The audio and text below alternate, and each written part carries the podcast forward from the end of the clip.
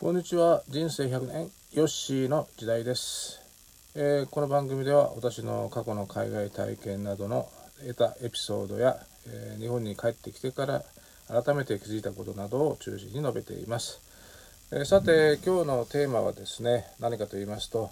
学歴社会といいますか、えそういったものについてお話したいと思います、えもちろん知ってる方はいるかもしれませんが私が昔、えー住んだことがございます。シンガポールは超学歴社会と言われていました。で何がそういうことかと言いますとですね当然仕事を募集するときに必ずその学歴要項が書いてあります。小学卒以上応募かとか中卒以上応募かとか高卒以上とかあるいは大卒以上とかこう書いてあるんですね。えー多分日本の皆様には驚きかもしれないがその小卒って何っていう話になるかと思いますが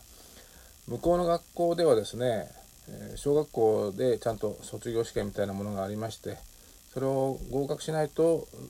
小学校卒業の、えーまあ、資格といいますか認定されないんですね。ですからそれを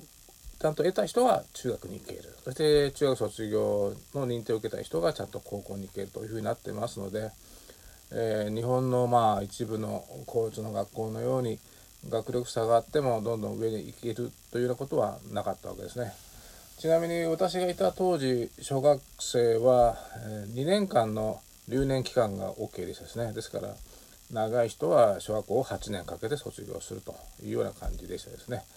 で当然職場にもですね、えーそのポジションによっては小卒の人がいましてですね。かなり年配の方でその時は、えー倉庫係の人でしたけどもその人は小卒というふうに言っておりましたはい最初の頃はびっくりしたんですけれどもですから、えー一緒に働く同僚または、えー自分の部下がですねどんな学歴なのかというのを知っておかないとですね、え説明する時にやっぱそれなりに小卒の人にね、え大卒が使うような指示をしてもわからないわけですからそういう意味ではあの考えて話すという癖がつきましたですね。ですから海外時代、えー同じ日本の会社でも当然働く人は現地の方ですからその部署部署によって担当業務によって学歴が違うわけですから気をつけて相手に伝わるように話すという癖は非常につきましたです。で翻って日本に帰ってから気づいたのはうーん一律になんかそんなこと気にもしないでみんな喋ってるな指示出してるなという感じでしたですね。ですから非常に教え方が下手というか指示の出し方が変だよなっていう方は、えーおりましてですね。その業務を長くやってるとそれは当然、えー早くできるのは当たり前ででも全く最初からその業務に合わせる時にですねちゃんと説明して、えーその本人の理解度能力そういうのある程度把握して仕事をさせないとなかなか指導はできないと思うんですけれどもそういうことはあまり気にしてないような、えー先輩とかそういうのを、えー職場で見てきてですねちょっと驚いたことがございます、えーちなみに今私も自分の田舎に帰ってきてまあいろいろと、えー年も年ですのでそれなりの非正規の現場で働いてるんですけれどもそれでもやはり指示の出し方とか教え方は本当にうーんとこう首をかしげるような人が多いですね。単にその職場に長くいるというだけで特に何も深く考えずに指示を出してるんだろうなと思いましたですね。そういう感じでいきますとやはり日本の中というのは、まあ、同質社会いわゆるホームジーニアスという、まあ、均一社会といいますかね。英語で言いますと。そういう中ですから同じ発想同じ考え方をしているので通じて当たり前みたいな感じで説明とかをしているんだと思うんですが実際はそんなことはないと思うんですね。えやはり人間ですから当然指示伝達能力それを理解把握する能力は個人差があるわけですからその個人差を認めてですね指導を導いていくということを考えないといけないかと思います。